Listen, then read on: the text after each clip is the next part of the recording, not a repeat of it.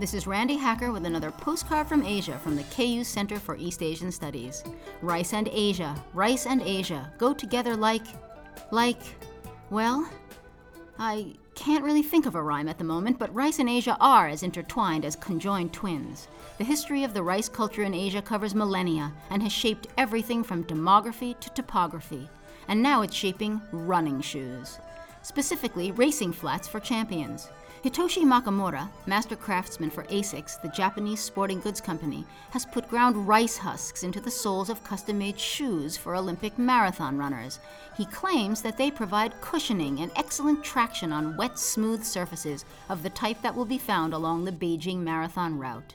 And if they get hungry along the 26.2 mile way, well, they can always make sushi. From the KU Center for East Asian Studies, I'm Randi Hacker. Wish you were here.